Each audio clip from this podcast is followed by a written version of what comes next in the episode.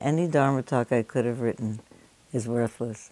That the last 10 minutes were the whole Dharma talk, that this whole life is the project of coming and going and coming and going, and people who love you and are moved by the coming and going of you.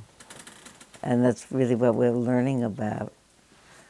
And that lesson, if we learned it, would get us to all take care of each other. I think that's the thing that holds me up the most. So every once in a while, we have a particularly. Uh, uh, today we have three great surprises. First of all, we have you, which I'm very happy about, uh, which I didn't know until two seconds ago. That's great. Um, we have not a surprise. We have Susan Felix. Do you know Susan? This is Susan. Susan has been coming here forever and ever. Uh, you probably last saw Susan personally when she got arrested with you and me that time for protesting the war. uh, uh, and uh, Susan's husband, Morton Felix, died a week ago mm. in a very dignified and wonderful way. Mm. And Susan was going to come, and uh, we've dedicated today's class to the memory of Morton Felix, and she was going to say some words about that, maybe near the end, because he did that so peacefully and so dignifiedly uh, I think in, in the way that I would think of as the highest kind of spiritual way. And of course, we have my son in law, who, along with you, will talk about the Wisdom 2.0. And the surprise that I didn't know also until this morning is that uh, Sonia, where's Sonia? Sonia, who's five weeks old, with her mother Bronwyn and Tim, has oh. come for a blessing. Oh. So please come up. It's always such an entire shot in the arm to have a new baby at this time. All the old age, sickness, and death disappears when you see new age, new age beautifulness and wonder. Oh, there you go. Well, why don't you come in between us, and undoubtedly someone will take a. No, come. We'll put a chair. We'll put a chair. Wait, wait. We need a chair. Because oh, look at Jack. He has his, he has emergency blessing kit in his pocket. Yeah, turn oh, okay. but I, I, we also need a little diaper for spit up. That's okay. I have this. There you go. Move over a little God, bit, sweetheart. Yeah. There you go. Who knew that you? I know that you carry that emergency thing. There you go. So where is the emergency picture taker for this experience, for this photo op? Hello. Hello. Hello. Look at all those people. Hey, welcome. Hello. Look at that. Look at that. She's been here on retreat with me already. She has. She, she, She's an old student, okay. That's right. She's already been on her first retreat, see? When you come the next time, you can write where it says previous retreats. You can say which ones you've been on. What's your middle name, Sonia? Ray. Sonia Ray. Sonia Ray. Sonia Ray. Sonia Ray. How much did she weigh when she was born? Seven pounds, 21 inches. Seven pounds, 21 inches. What do you want to say a blessing for Sonia? Mm. Sonia. Ooh. You start with her digestive tract. oh. May your, dige- my, uh, digestive tract be marvelous. May it settle down and happily move along at a due pace, not causing you or your parents any distress for the rest of your life. That could be the best blessing in a person's life. that, that, that, that, what else? Creativity. May you be creative. May you be curious. May you be curious. May you be surrounded by beautiful friends. May you be joyful. May you be joyful. May you be kind. May you be kind. May you be loving. May you be loving. May you be healthy. May you be healthy. May you have faith in yourself. May you have faith in yourself. How about a few things for their parents, for Sonia's parents? May you have patience. have an Maybe I was asleep. Sonia has two older brothers. And, well, she has three older brothers. It's a conjoined family. Yeah. So three older brothers and two older sisters. Oh, may your whole family have pleasure from you forever and ever and ever and ever. So, uh, before I pass you over to Jack for his ritual tying, maybe we should sing Jack's favorite uh, baby blessing song, okay? Row, row, row your boat gently down the stream. Merrily, merrily, merrily, merrily, life is but a dream. There you go. That's the message. Did you get it? Yeah. There you go. Easy, calm. Yeah. Oh, Sonia. Hi, look at this flying baby. Oh. oh, oh! Hi, sweetie. Oh, yeah? Oh. oh, oh, hey. Hi, sweetie. Hi, let me see. Look at these little tiny fingers. With Which are nails. very tiny little nails. They're so strong too. You think they're little, and then they grab on. Like a, yeah, like a sumo wrestler, right? Yeah. Oh yeah. Mm -hmm.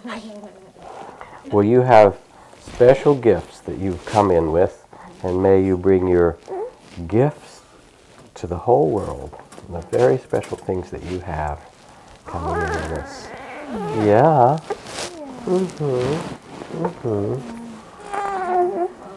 Oh, yeah. Come on. Good digestion, that's right. That's what we like. Here, let's put a little blessing cord around your. Where should we do it? Maybe here. That's better. That way you won't put it in your mouth. So, this is to remember to see the Buddha in everyone you meet and remember that you are the Buddha. Come to join us. And to remember the Dharma, which is to live your life as your own beautiful blessing and offer it to everyone else. And see the Sangha that you're a part of. Yeah, your little head. Okay. Yeah, yeah, I know. You need a little support. We all do. Budang Dhammang Sanghang Namatsami Metta Karuna Mudita Upekkha. Pekka. Mommy. and Daddy. Here, wait, wait, wait. You got a little sock to get back on. Where's that little foot? Where's that sweet little foot? Oh my God, the, the toes are like peas. They're so cute. There you go, pea toes. There you go. Oh, There you hi, go. sweetie. There you go.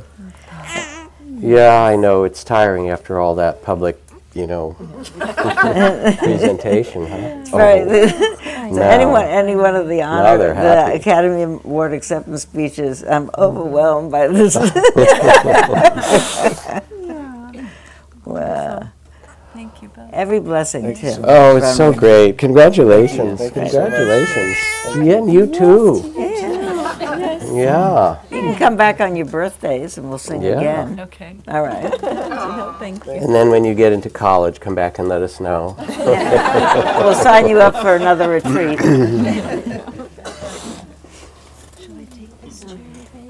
Well, I don't know. What- Maybe we'll leave three, and uh, because I, I, you want to sit over here, and we'll bring Yo up also, because he can Oh, yeah, talk you can about sit here. Huh? Yo. Those of you who know my uh, granddaughter Emily, who frequently Nice comes here, do you, who, who remembers Emily, who frequently comes here? This is husband of Emily, who frequently comes here.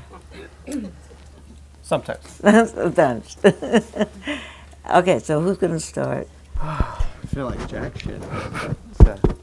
Well, I'll, I'll tell a little bit, and then I'll pass this on to you, Yo, and then then I'll then I'll go off to get ready to go over to the law school at Berkeley, where I have to teach today. The the faculty and of some of them and the students at the law school at Berkeley want to learn about mindfulness. Because they deal with a lot of conflict, as you know, and um, actually we had here in this room we had some people from the Ninth Federal Circuit Court come, some, um, because they said at, at our level the law has failed people and we want to learn the practices of forgiveness. Could you teach us? So um, it's just interesting to have the law profession begin to get uh, interested in, in Dharma teachings and practice.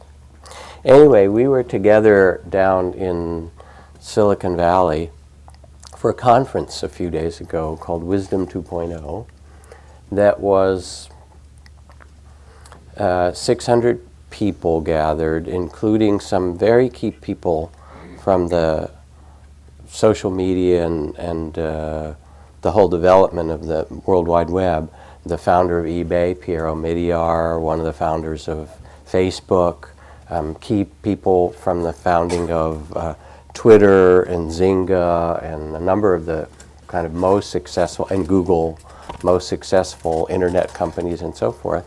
Um, and that team, if you will, was um, in dialogue with Jon Kabat-Zinn and Joan Halifax Roshi and Eckhart Tolle, who was there, who did this beautiful teaching on vastness and silence, um, and myself and others. Um, and one of the most beautiful things about the conference uh, was um, there were 600 people in the room, but there were 200,000 people who watched it online. Is that uh, the people who gathered, and I specifically asked the group, um, how many of you have a mindfulness practice or meditation or yoga practice? And almost every hand went up. And there was some sensibility among those who were drawn to it that now that there is this interconnected world, that we need to use it for teaching people compassion and um, wisdom and understanding, both within themselves and with one another. And how can we do that?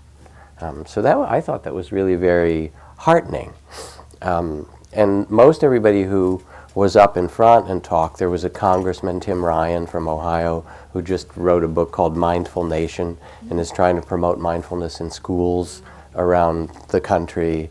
Um, there were various presentations from people who are trying to build in um, mindfulness into their business, into the the whole way that um, the development of these brand new and extraordinary companies are growing um, have as its basis some some form of mindfulness training. Um, and uh, some of the things that touch me uh, very much you know, there, there was an amazing woman named Padmasree Warrior, who is the chief technology officer for Cisco. She sat up there. Um, and she said, I have a budget of $32 billion and 20,000 engineers that I supervise. And she said, and I meditate every morning because it keeps me centered and clear so that I can be an effective leader who not only makes clear decisions, but also listens well to people so that when those decisions are made, people really feel understood. She was just this beautiful role model of Dharma practice in, you know, in the fire, if you will, she said, because I get all these conflicting things all the time. Um, there was the founder of Kiva, if you know that website. It's the one where you can give um, to specific people around the world. Um, it's a generosity site, and you click on your continent, Africa or Latin America or North America, and then you click on a community or something, and there appears a picture of Mrs. Mrs. Botswana in Africa who needs a cow, and you can be the person that lends her the $140 to get the cow, and then later, if you're lucky, you get a picture back, and the cow had a calf, and you know you and Mrs. Botswana have this relationship. And he had been one of the founders of PayPal and made an, an, enormous fortune. A lot of these people were in their 20s and 30s wearing jeans and sneakers and worth $5 billion, you know, or whatever. It was kind of interesting.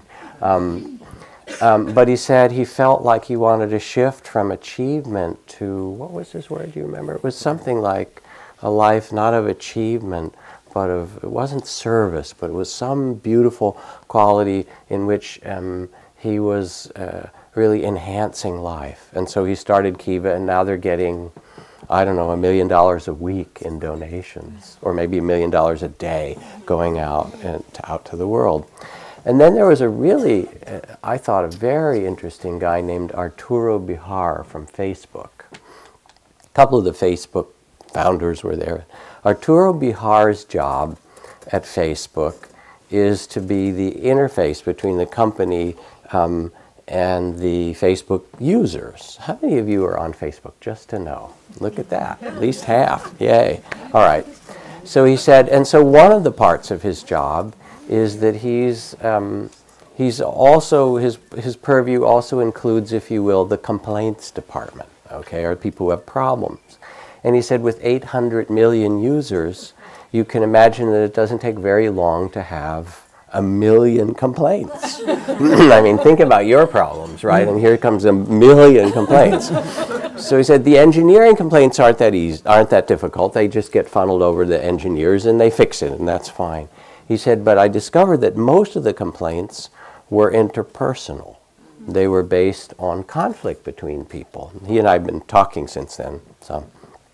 So that he said somebody will post a picture and then somebody will also say, I hate that picture. I look terrible in that. I want it taken down. Or that's a picture of me and my mistress or my, you know, you know, affair that shouldn't be up there, you know, or that's a picture of my kid. How dare you put up pictures of my kids? I get to put them up, but not you, and so forth. So normally a company would just send out emails uh, back to those million people saying, here's our policy on pictures or on conflict, and, and you know, if the if the photo is lascivious or lewd, or if it um, you know uh, is doctored in some way or this or that, then you have grounds for us to take it down, fill out this form, and click on this, and we'll take it down. He said, but I realized that wasn't helping people. Um, and in the last year or two, because he's also been studying Dharma and so forth, he said, I realized that they needed to talk to each other. So our response now, and he's working on this whole project for Facebook is that when people come with these million conflicts, he'll, he'll first say, Did you talk to that person? Okay. If you haven't, please do so. Then here are some suggestions for you. Tell them what it felt like when you saw the picture. Okay. And then, since he said some people don't have a lot of understanding of what they're feeling, he gives the little smiley face and the sad face, and, and, then he gives some examples. I felt hurt. I felt um, anxious or worried. I felt betrayed. I felt um, uh, upset. Um, and then he said, after you tell them that, uh, you know, and how it felt to you and what you might like as a remedy, then you also might ask them a question or two, like, what was your intention for putting up that photo? And when you hear back, often it was, well, I thought you looked good in it, you know, or I thought it was funny, or I didn't realize that was your mistress and your wife would say, or whatever happens to be. Technology, you know, that's how it works. Hmm. Huh? It's, it's off, but it's, oh, it's the, it's probably that thing. Maybe. Anyway. Um, so then he said, I realized that I have the chance to teach conflict resolution skills and emotional intelligence training for 1 billion people. You know, and I'm going to try to use this network to instruct the world in how to communicate and how to resolve conflicts and how to be aware of what's going on inside. So there was something enormously promising in this gathering of people, and the guy who runs the Pew um, Research Center got up and put uh, statistics on the board, uh, you know, or, or, on the screen. For example, that in December 2010, 10% of Americans had tablets like iPads and so forth, and in January 2000, sorry, in December of 2011, 10% of Americans had tablets. In January of 2012, 20% of Americans had tablets. That's how fast it's changing. Or that people are using their cell phones now as banks in Africa or Bangladesh or Guatemala or things like that, that you have minutes and you can go in and trade your minutes for gas or you can send minutes to someone else that you want. And you don't have to go to a bank which you don't even have there and there are, there isn't that infrastructure. Um, and it's it's bypassing those kind of usurious institutions and you can both save things and accumulate them or pass them on or get fertilizer or seed through your phone. Um, and that that this enormous change has happened like that. And so the question is, how do we use this? That was the conversation to to help enhance compassion in education, in government, in medicine, in all of these ways. And how do we enhance mindfulness? And I found it actually quite hopeful. So that's the little picture of it. Add now what you what your how it was to be you know sitting there and listening to all that stuff. No, I I think um, all that. I, I bottom line is I left extremely hopeful as well. I think that was that was the big takeaway. Um, and just to on your stories about. Um, I'm not so good with the names, but at Facebook, what's his name? It, it's amazing to me is that these are young kids, too. You know, and, and I feel like you know I'm sort of getting older. I'm starting to 26, Yeah, no, it's yeah. amazing. Uh, you know, because here I am, 20 years old, and I'm just starting to trying to figure it out. And these kids, they, they got it together. dollars? I've tried six times; it hasn't worked out yet. Um, so, so I, I left. I left feeling like there's a support group. I think you know. I think it's it's it's a great start. Um, it's so this is a little bit of background. So I've been sort of up to my neck in fear-based um, workplaces for the last 25 years. So up until about three years ago, and uh, at that point, I s- sort of started to see new ways. And but it's very hard when you're out there in in in high tech in the corporate world where everything is just driving towards money and and it's it's a lot, a lot of money goes in and you only have so much time to make it worth 10 times as much. And so you better be here all the time. And you know we, we lose track and you get very caught up in that. Um, so about two three years ago i started to have my own shift and looking at is this really how i want to live? Um, and decided at the time that I, that I didn't. And not really sure where to go with that. I, I started to try to go. So two years ago i was uh, interviewing with a company about uh, taking on a management role of a bunch of engineers. And in the interview, I, I, I, I talking about you know what kind of management style do you have, and, and I, I prefaced, I said something, and I said, well, and you you probably never hear this in a job interview, but the word love comes to mind, you know, and I said that a few times, and they look at me kind of strange. Um, no, they do. Um, I actually ended up getting offered the job, uh, whi- which was which was uh, which was good. Um, decided not to take it in the moment, but um, when when I at the end of the day, when when someone called me up and says, "Will you please come do this?" and I said, "Give me one one sentence why you want me there so badly." And he said, "My people are not happy." So I said, "I'll be there." And four days later, I, I started um, with one of these big startups. Um, but once I'm in there, I, I, I realize it is very hard to change a culture. Um, so I, I did that for about a year. I, I hope I had an impact on some people. Um, I certainly surprised them. I know that. Um, but at the end of that, which this was uh, early last year, I decided that probably the only way that I'm going to change how I want high tech to be is to go and, and start my own company. So I did that about a year ago. Um, so what I found about the conference, though, looking back, uh, is that it felt like I had a big support group. Like there, there's a there's a movement out there. There's there are other people who really wants what I want. So I, I think that was great. I, I didn't even realize there's 200,000 people that watched it online.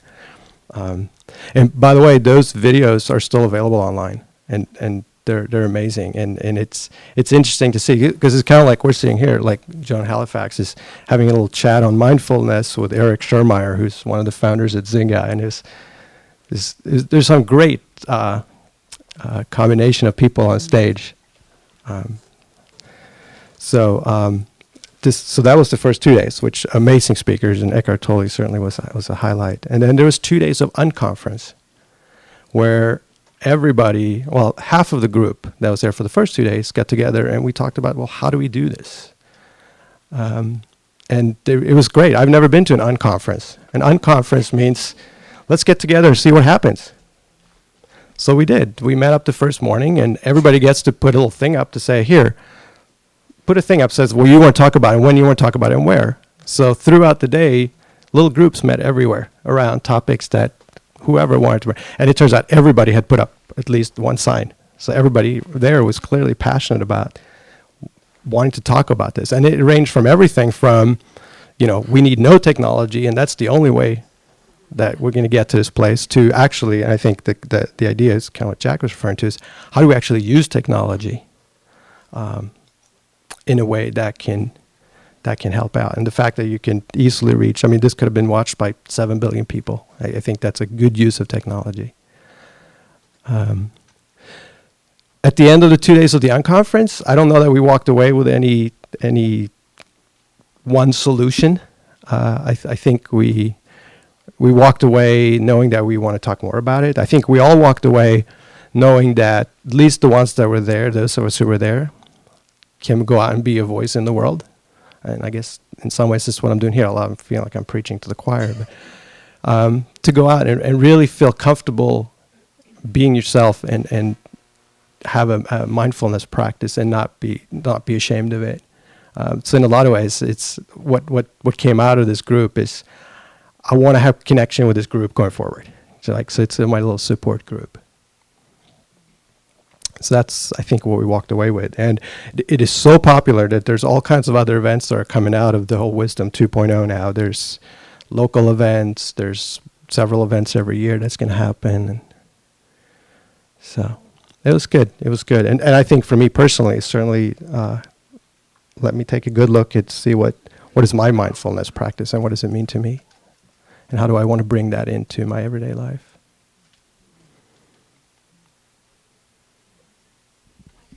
Anybody wants to ask a oops. I, I went to the first one two years ago, and when, when I first saw the invitation come up on my computer, I didn't know what it is, but I felt like really compelled that I had to be there. And I came away with being very encouraged by, by youth and, and technology. And I think older people in particular tend to not understand the positive sides of technology, and they tend to be very down on youth. And I thought it was just so empowering and positive mm-hmm. That I, I, I'm really excited to hear you talk about it again. It was great. Yeah, it was. It was interesting because there's, I think there's, I love the, the fact that you're acknowledging the fact that technology can actually be used to, to help out in this.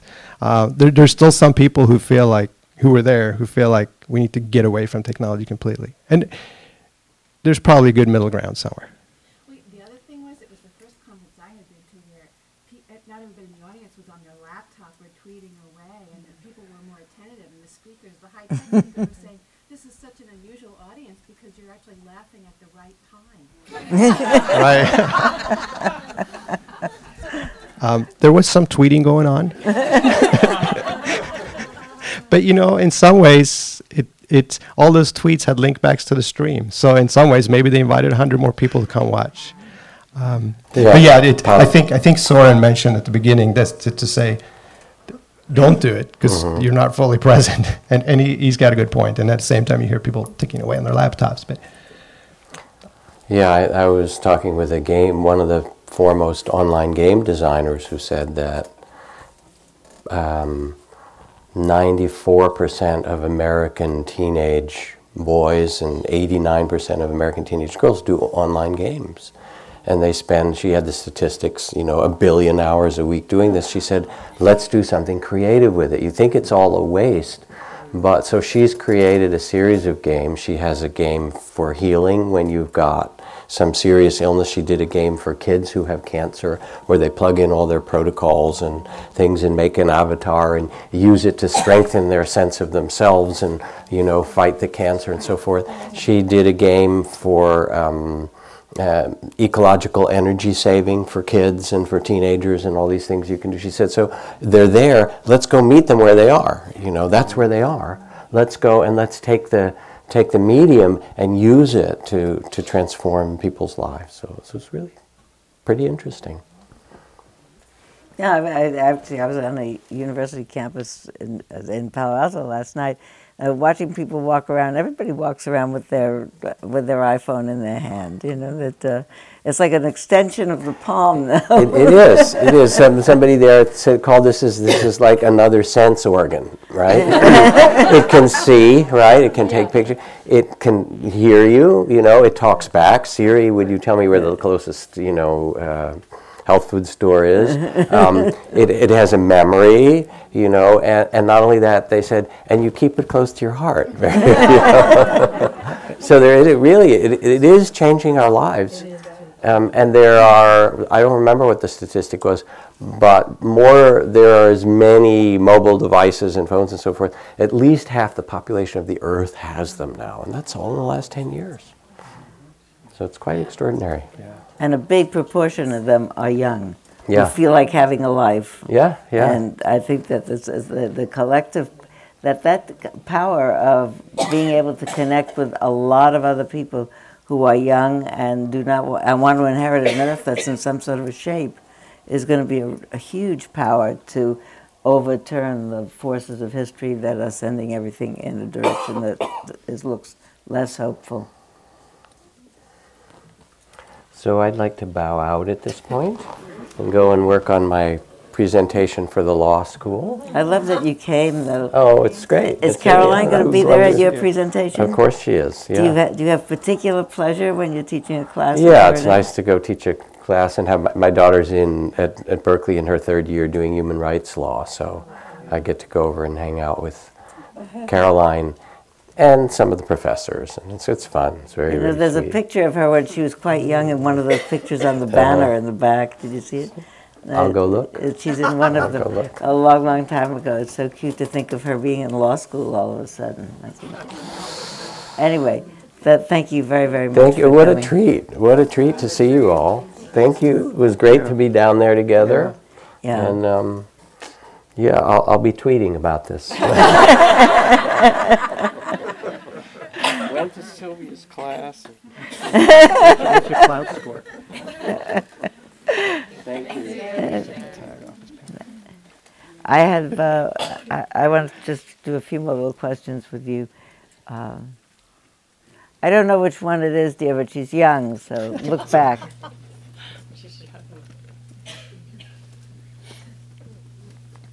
You know, uh, uh, I, I'm aware of the fact that we are particularly uh, that we are a particular demographic, and for the most part, looking around, not everybody is old, old, but this is an older group, and uh, the uh, I think there's some crucial year after which, if you were born, you're never really going to become as ambidextrous as the people who are coming along. But that's fine because we don't have to run the world anymore, and they do. They're coming up, and they can do this and talk at the same time, and uh, but not drive at the same time.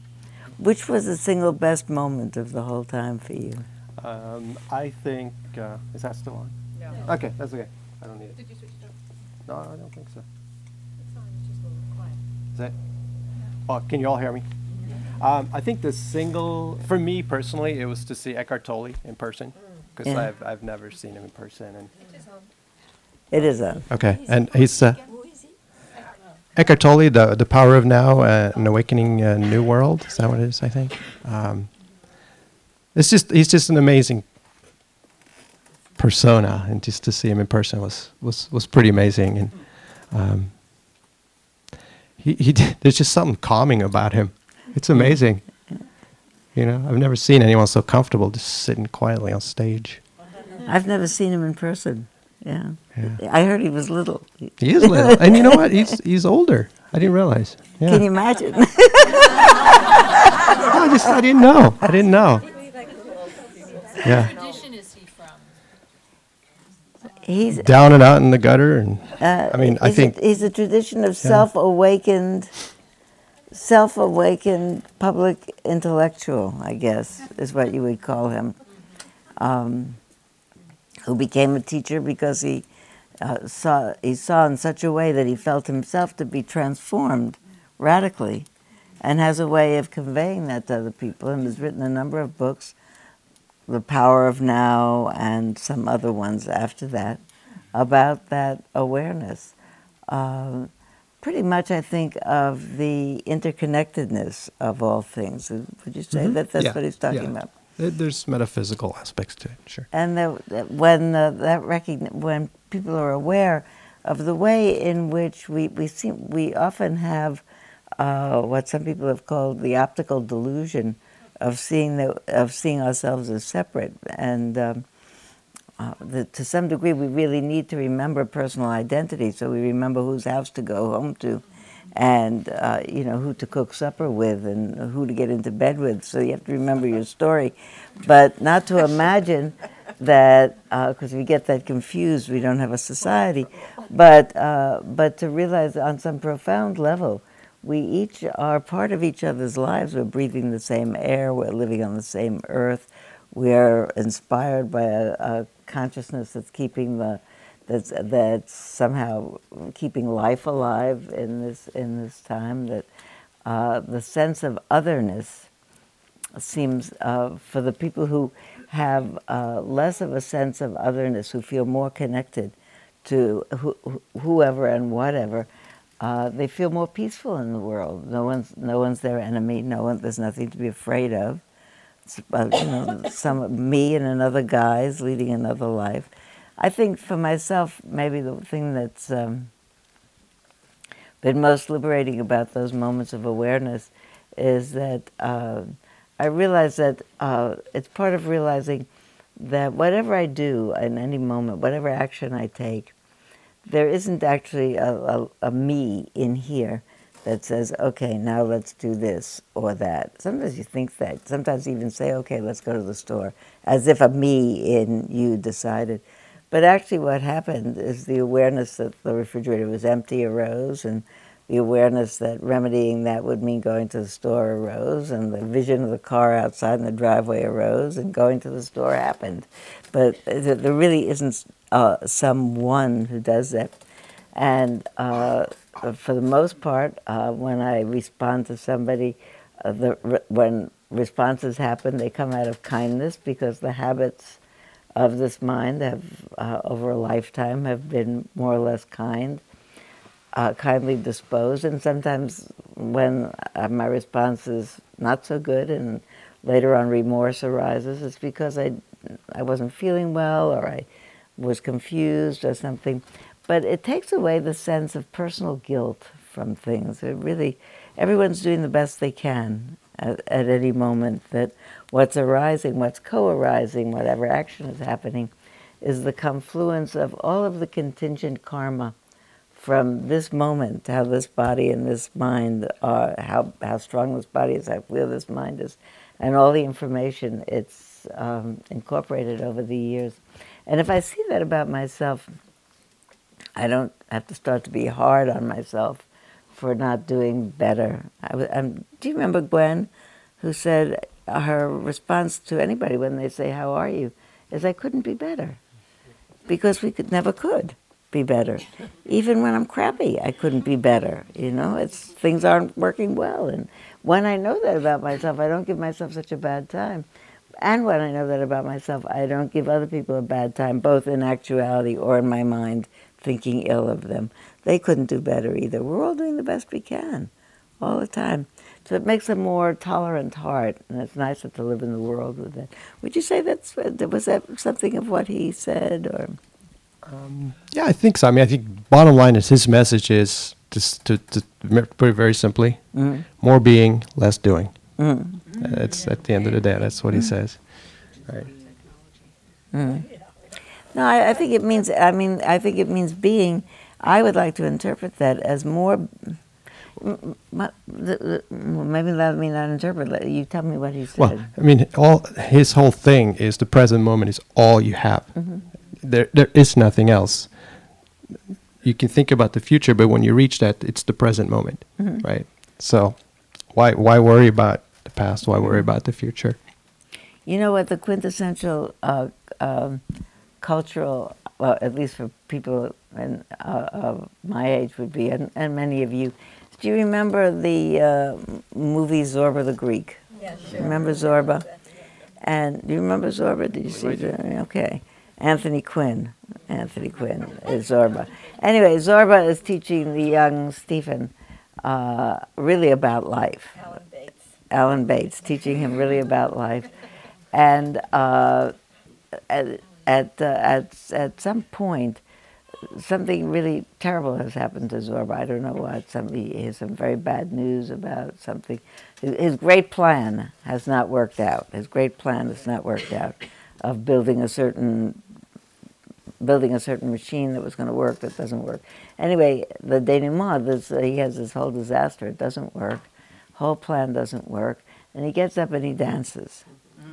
And you really get the message that in this moment, you have the choice of tearing your hair out and anguishing, uh, or giving yourself a bad time, or saying, didn't work. Now we'll dance, and then we'll do something else. But you can't dance in another moment. You can only dance in this moment. And I think that that's the lesson of Zorba that's supposed to come through in that moment. And when Jon Kabat-Zinn wrote his book about the application of mindfulness to uh, healthcare and pain in the body and pain in the mind, he called it full catastrophe living. And that full catastrophe came from a line in Zorba where at one point Stephen says to Zorba, Zorba, are you married? He said, Oh, yes, I have the whole catastrophe. So and then he goes on to say, you know, children, mortgages, da, da, da, da, da, da, have the whole catastrophe. But so it's, I have this whole catastrophe, not, not meaning it's all falling apart all the time, but prone to falling apart all the time because there's so much that you've invested in. So it really, it's a link, uh, and you know, probably three quarters of a million people bought full catastrophe living. And every health care facility in the United States that has rehab probably has a mindfulness based stress reduction clinic that comes from Jon Kabat Zinn teaching uh, mindfulness based stress reduction practitioners. Uh, so that they've proliferated all over the country. And one of the things that they don't do is mention the Buddha, because you don't need to mention the Buddha because the Buddha had an insight that to the degree that you could live in this moment, present, you don't suffer.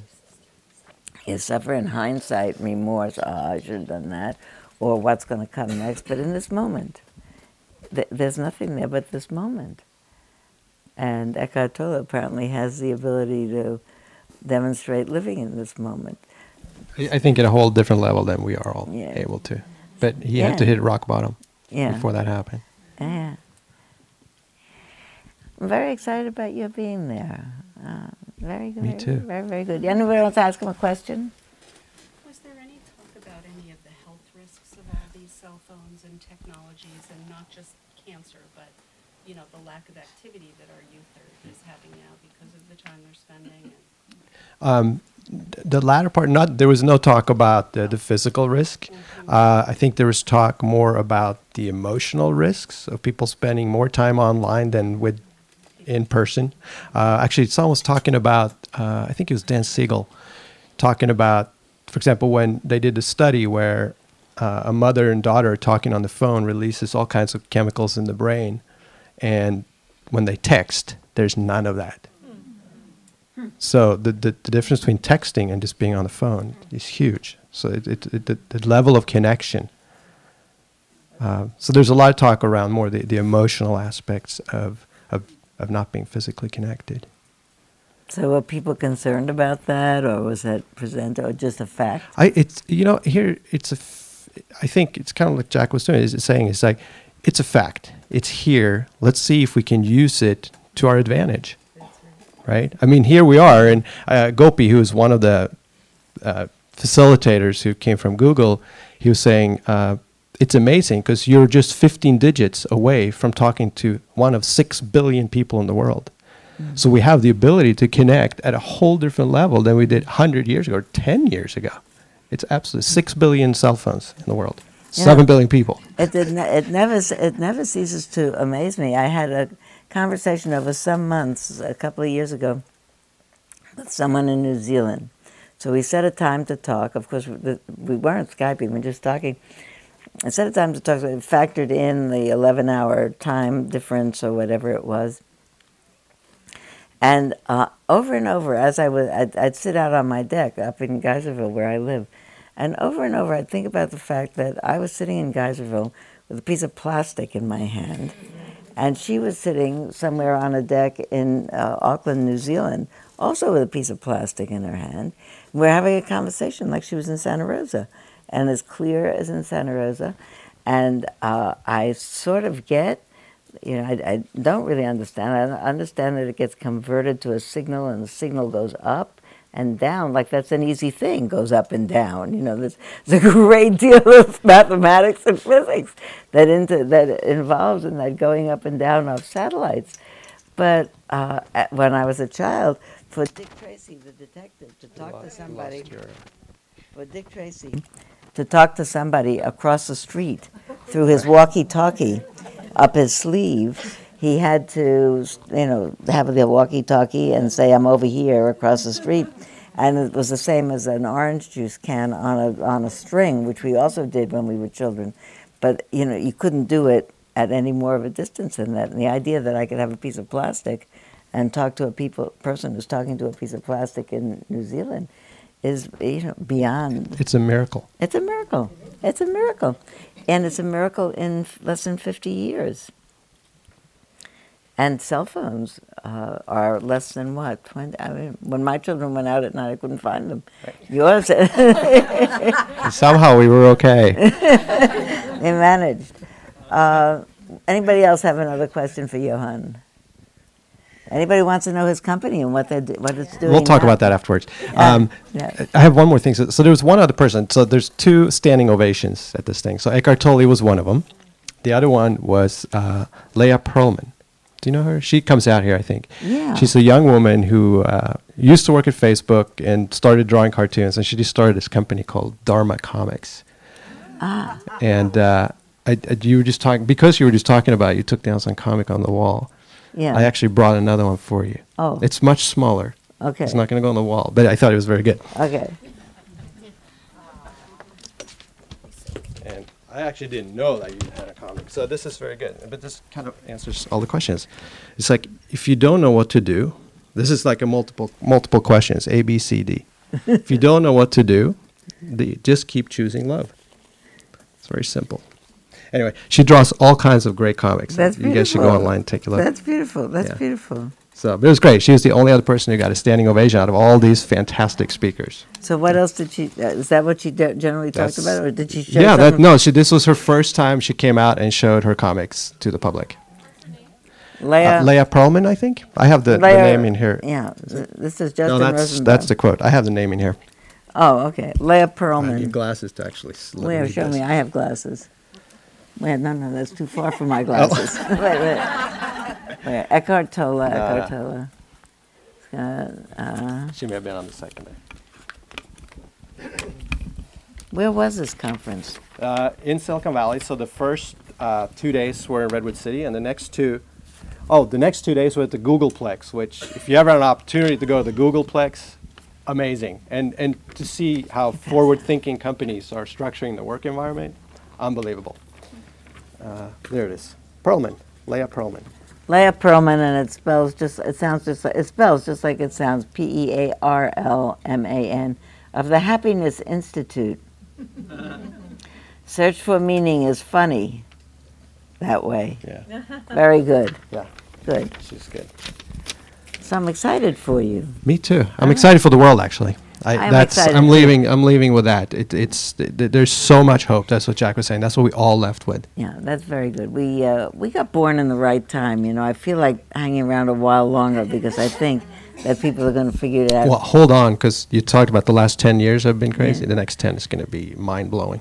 Well, people are now writing me letters uh, with with voice recognition. That I said, you know, you said a few funny things. They said, well, you know, the voice recognition isn't perfect. You know, I've seen you talk to your phone too. By the way. I talked to my phone, but I talked to my phone yesterday while I was driving. I anyway, I had to. I was driving, and I didn't. I can't use my phone while I'm driving, and I had to tell Grace I was going to be late. But I pick up the phone, push Grace, and say, "I will be ten minutes late." Send, you know, and so I'm texting. What's that- How, how hip is that? very hip, very hip. And, and that's how you talked to me 25 years ago.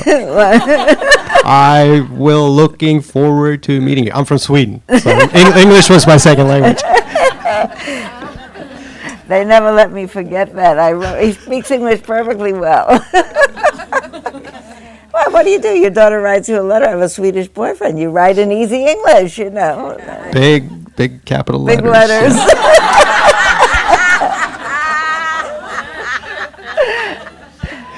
okay. Good stuff. Thank Good you. stuff.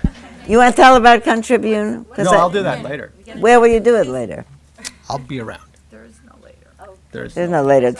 Just say what it is. and- Okay, so I uh, I have started uh, an online online um, product that allows basically foster community online, and uh, we do so through uh, storytelling. So it's for communities to get together and tell their stories to inform, engage, and ultimately inspire each other. You know, because wh- whatever your uh, your passions are. I mean, you have communities that your family and your friends, but you also have other things like this group here. You, you're a community. I Uh, thought we might get one. and and when you leave, it's great. You get together once a week, but then you leave, and you know, what if what if you can keep inspiring And each other people and could keep writing? little. Could, people could. Yeah, Because so I call it the everybody in the community- cycle. Everybody in the community became becomes a reporter. They can log on, post a story, put up a picture. Yeah. You know. yeah, and it's it's for everybody in the community. So it's everybody has the same voice. It's for the community by the community, and it's just a place to share. So we could do it. It's called Kontribune with a K. See, contribute. Kontribune, K O N T R I B U N E. I-B-U-N-E. Maybe we'll do it as a group here. Community news. We have a Yahoo webpage. Why shouldn't You we? do? Yeah, but I don't even know how to access it. This way, at least I know how to access. Is anyone on it? Yeah. Okay. Yeah. Okay. All right, dear. Thanks very much. Thank you so much. Thanks. Okay. I'll see you later. Now. Okay. All right. Susan. All right. So take a breath in. Breath out. Morton Felix, who was a year older than I and two years older than Susan, died two weeks ago. And they were married for Going to be 55 years in June. 55 years. I was a te- like you. I was a teenage bride. Yeah, yeah. yeah. And he was a student at, was he still a student at Queens College or? Um, he had graduated. I was still a student at Queens College when we got Yeah, married. yeah.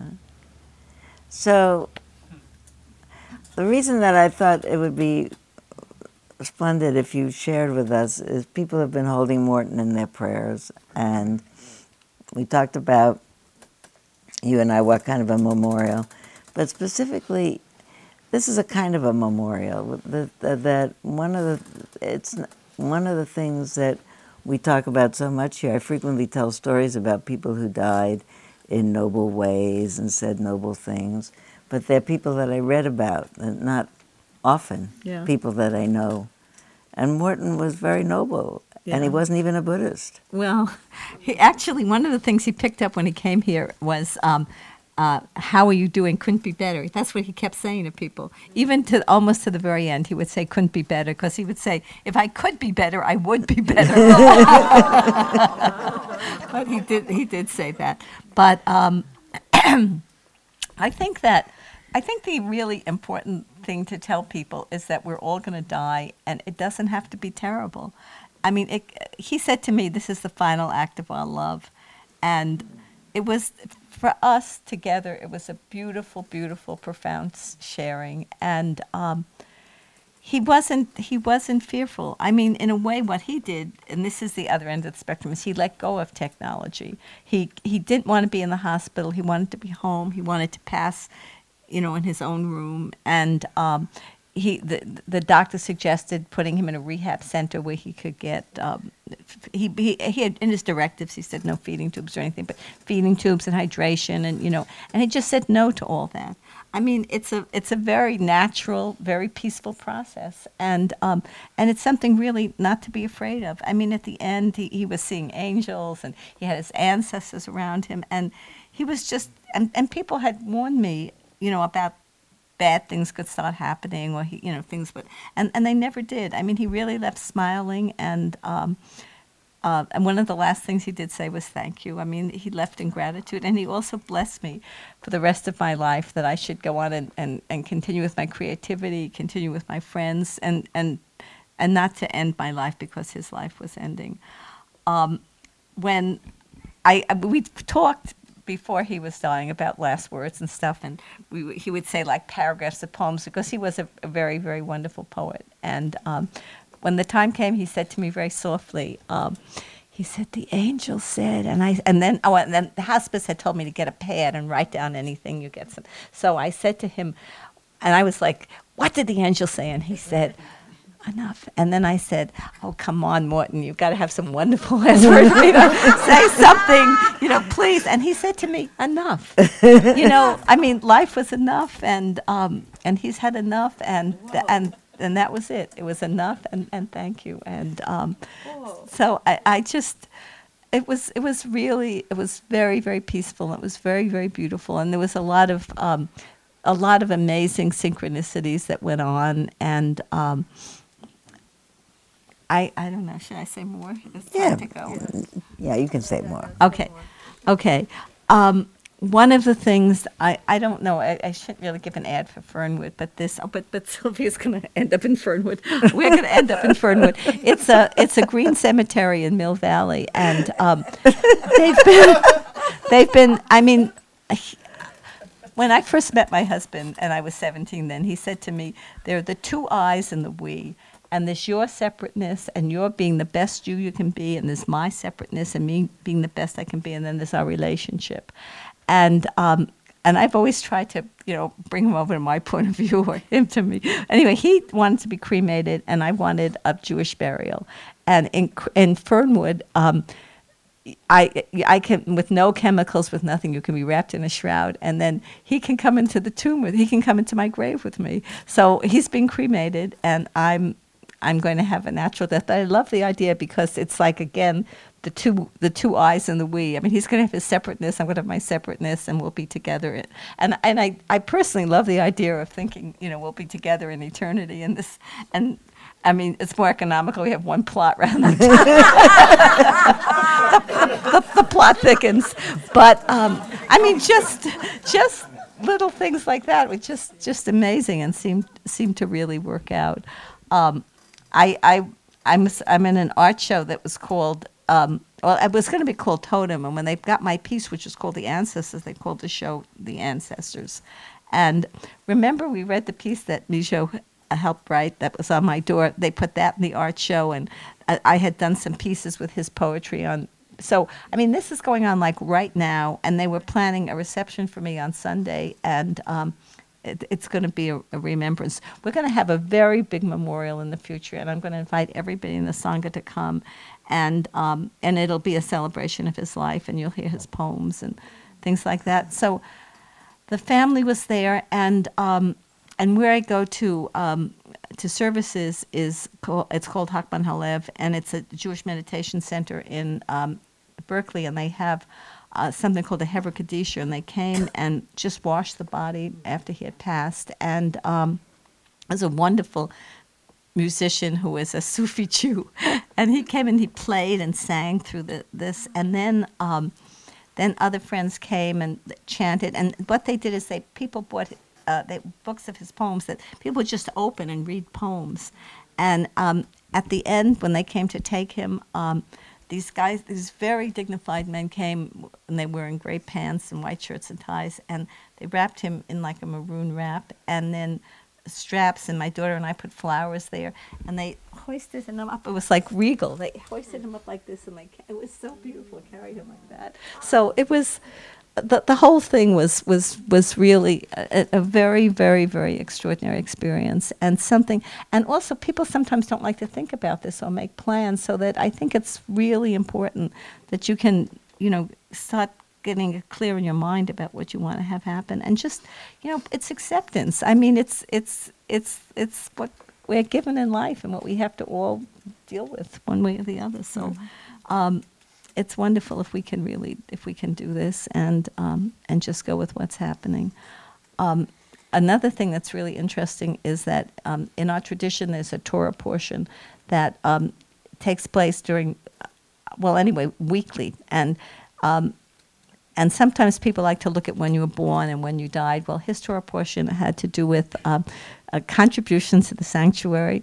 And I, if you build me a sanctuary, I will dwell within. That's um, part of the Bible. But um, and so I have it's inspired, totally inspired by Sylvia and her banging the drum about doing things for Spirit Rock. Um, I'm creating a memorial fund for my husband and um, to go to the, the sanctuary to to rebuilding our sanctuary because the roof is falling down, but also to go towards uh, childhood education and um, um, and that's part of part of what I'm doing. So um, I think, and my husband used to say, um, you take when you handed a lemon, you make lemonade. so this is part of the lemonades that I'm I'm trying to make from this. But I'm I'm really assuring everybody that if somebody c- can really go in a peaceful, loving way, it's nothing to be afraid of, and um, um,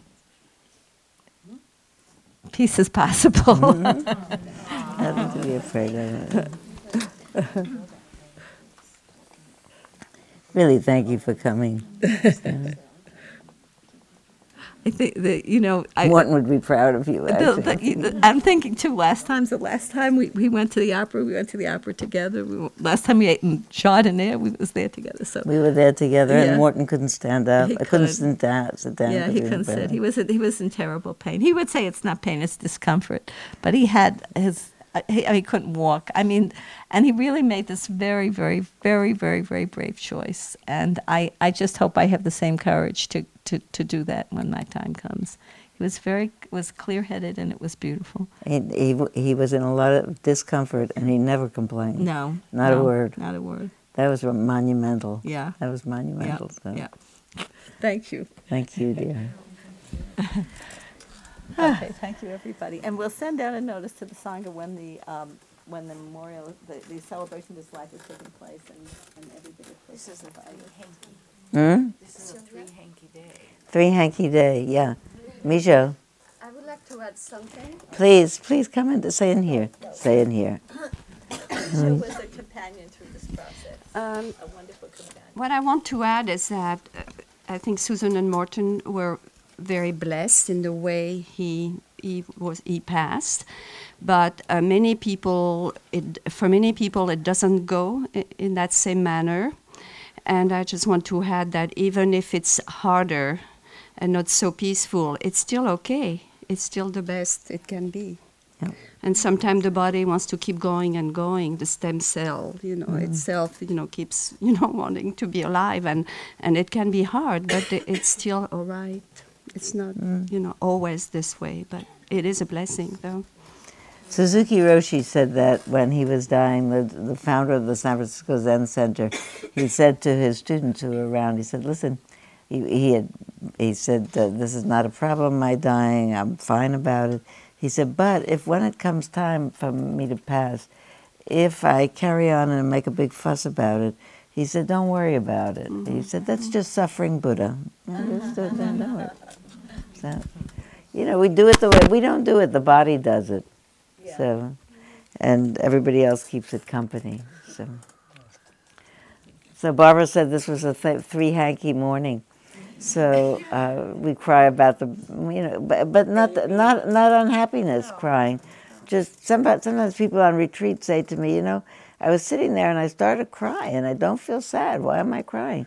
I think sometimes we fill up with emotion and it doesn't know where to go, so it runs out the eyes. That's, I mean, that's it's it's not necessarily sadness. It's just it spills over the top because uh, because the, the the cycle of Morton passing wasn't wasn't isn't sad, and that new baby certainly isn't sad, and um, and the uh, and the new vision can hardly imagine what's going to happen in 10 years now i'm thinking about maybe people go out in their well people go out in their backyard and strap on their backpack and go around like james bond or fly, fly to work you know or, or not go to work or or you know dematerialize and show up in a work or you know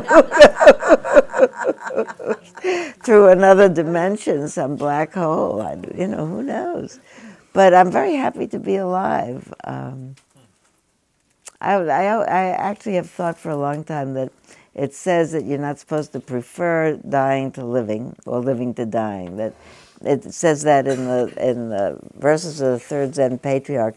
It says uh, the great way is not difficult for those who have no preferences, even preference to stay or preference to go.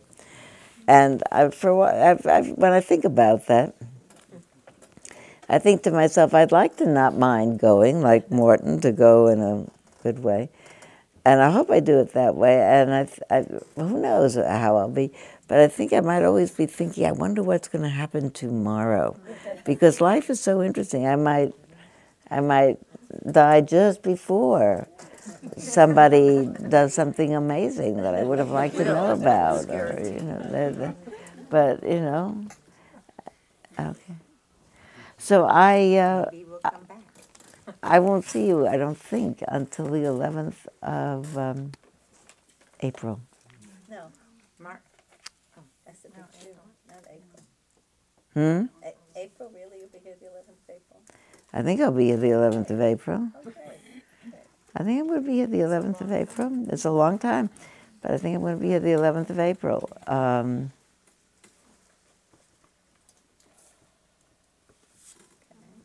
what a pleasure it is for me to be here, you know? What a nice community we are. Maybe we'll really do that. Does that interest you at all, that community newsletter? Would you log on and look at it if we had one? Have scribes. We'd have weekly correspondents who write in it what happened, who said what to whom. Yeah? yeah? You think so? Okay. Then we'd be in touch. Um, so, for everybody we've mentioned, coming and going, and for us, may all beings be peaceful and come to the end of suffering.